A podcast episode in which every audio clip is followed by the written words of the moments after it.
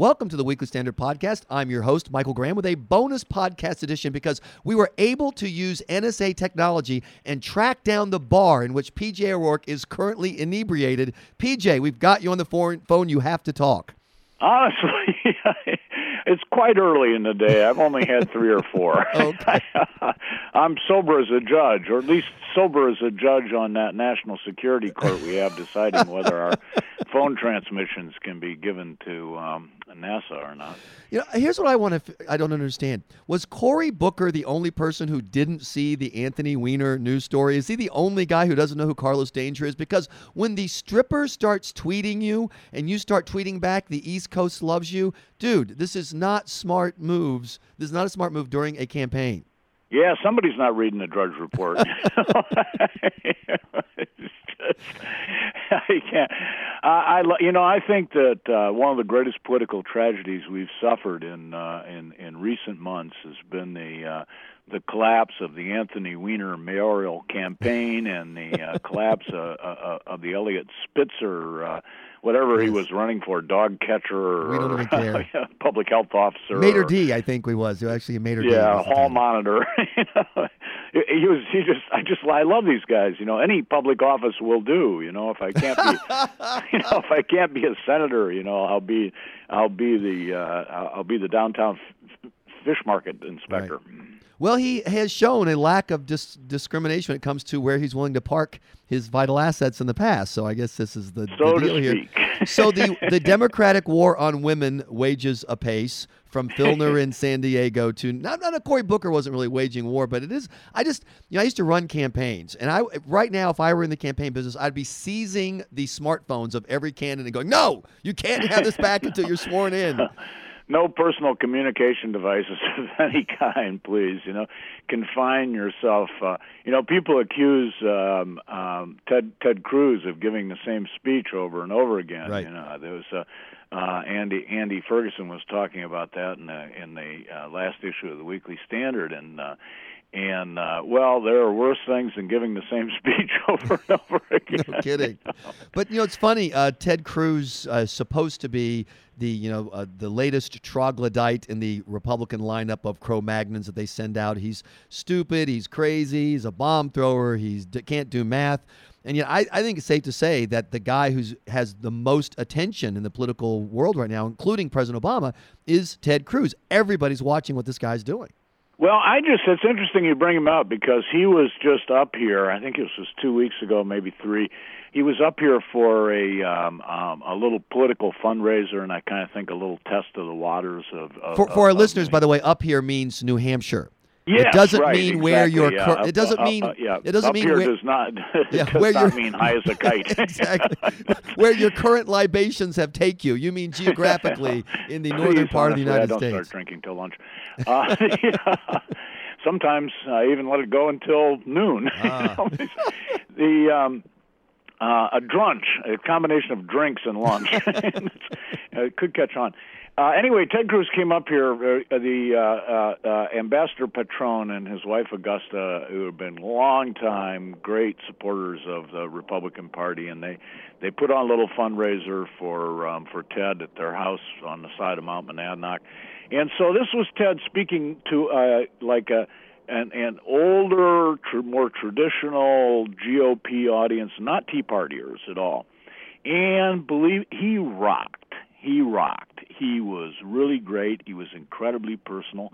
Uh, he had nice things to say about me, so I am a complete sucker for life. I'm, t- I'm totally in his pocket. It also there's also a fellow who used to work at the Cato Institute and who was my assistant when he when he was young. A fellow named Max Pappas um, went to London School of Economics. Um, just a brilliant guy, and he is uh, on Ted Cruz's staff as his as Ted's chief economic advisor. And believe me, Max um, Max can crunch the numbers.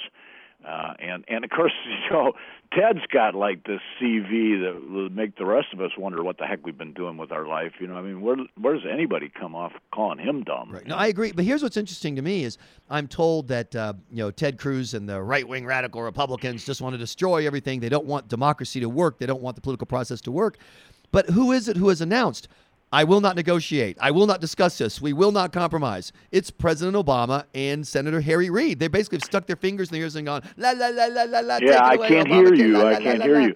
You know, I was uh, speaking to my uh, my my daughter goes to uh, um, the Dublin School up here in Dublin, New Hampshire, and I was speaking to um, uh, their government classes um, um, on Monday.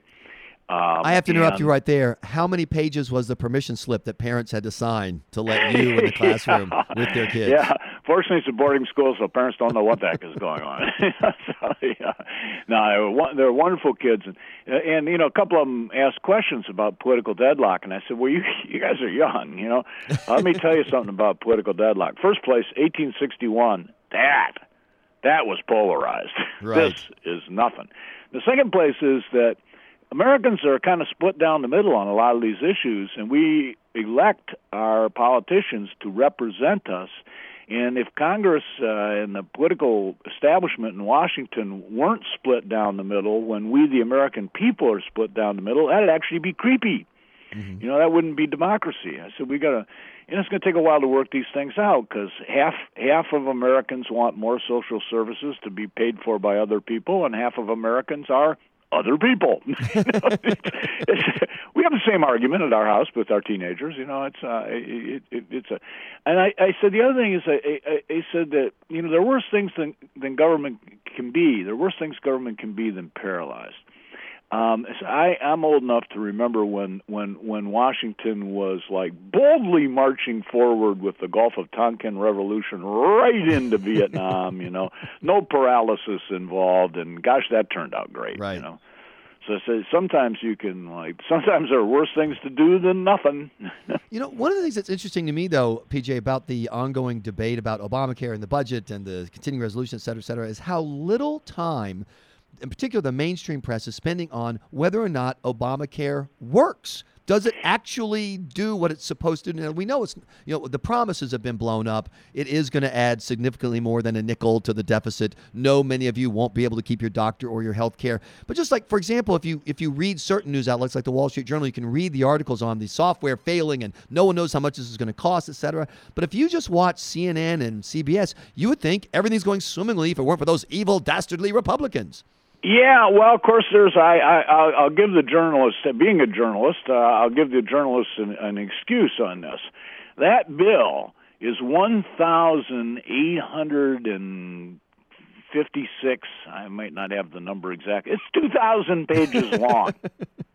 it is two thousand pages long, and therefore, let us stipulate that no one who voted for this bill from the top of the food chain, uh, uh, uh, President Obama, all the way down to disgraced New York Congressman Anthony Weiner, no person who voted on this bill has ever read it. There aren't enough hours in the day. Some poor staffer may have had to had to read it, you know. Some some and lawyers are having to read it. But the reason reporters don't give us a clear picture about Obamacare is because what reporter has got the time or the ability to translate government pig Latin to, to, to actually read that. And, and it's clear that, that, that the Obama administration didn't read the bill because now that it's time for the bill to be implemented, they're having to put off sections of implementing the bill because they turn out to be like more complicated than the human mind can possibly contain. But PJ, you know? people won't even they won't even debate you on it. Here's how every debate I've had about Obamacare has gone.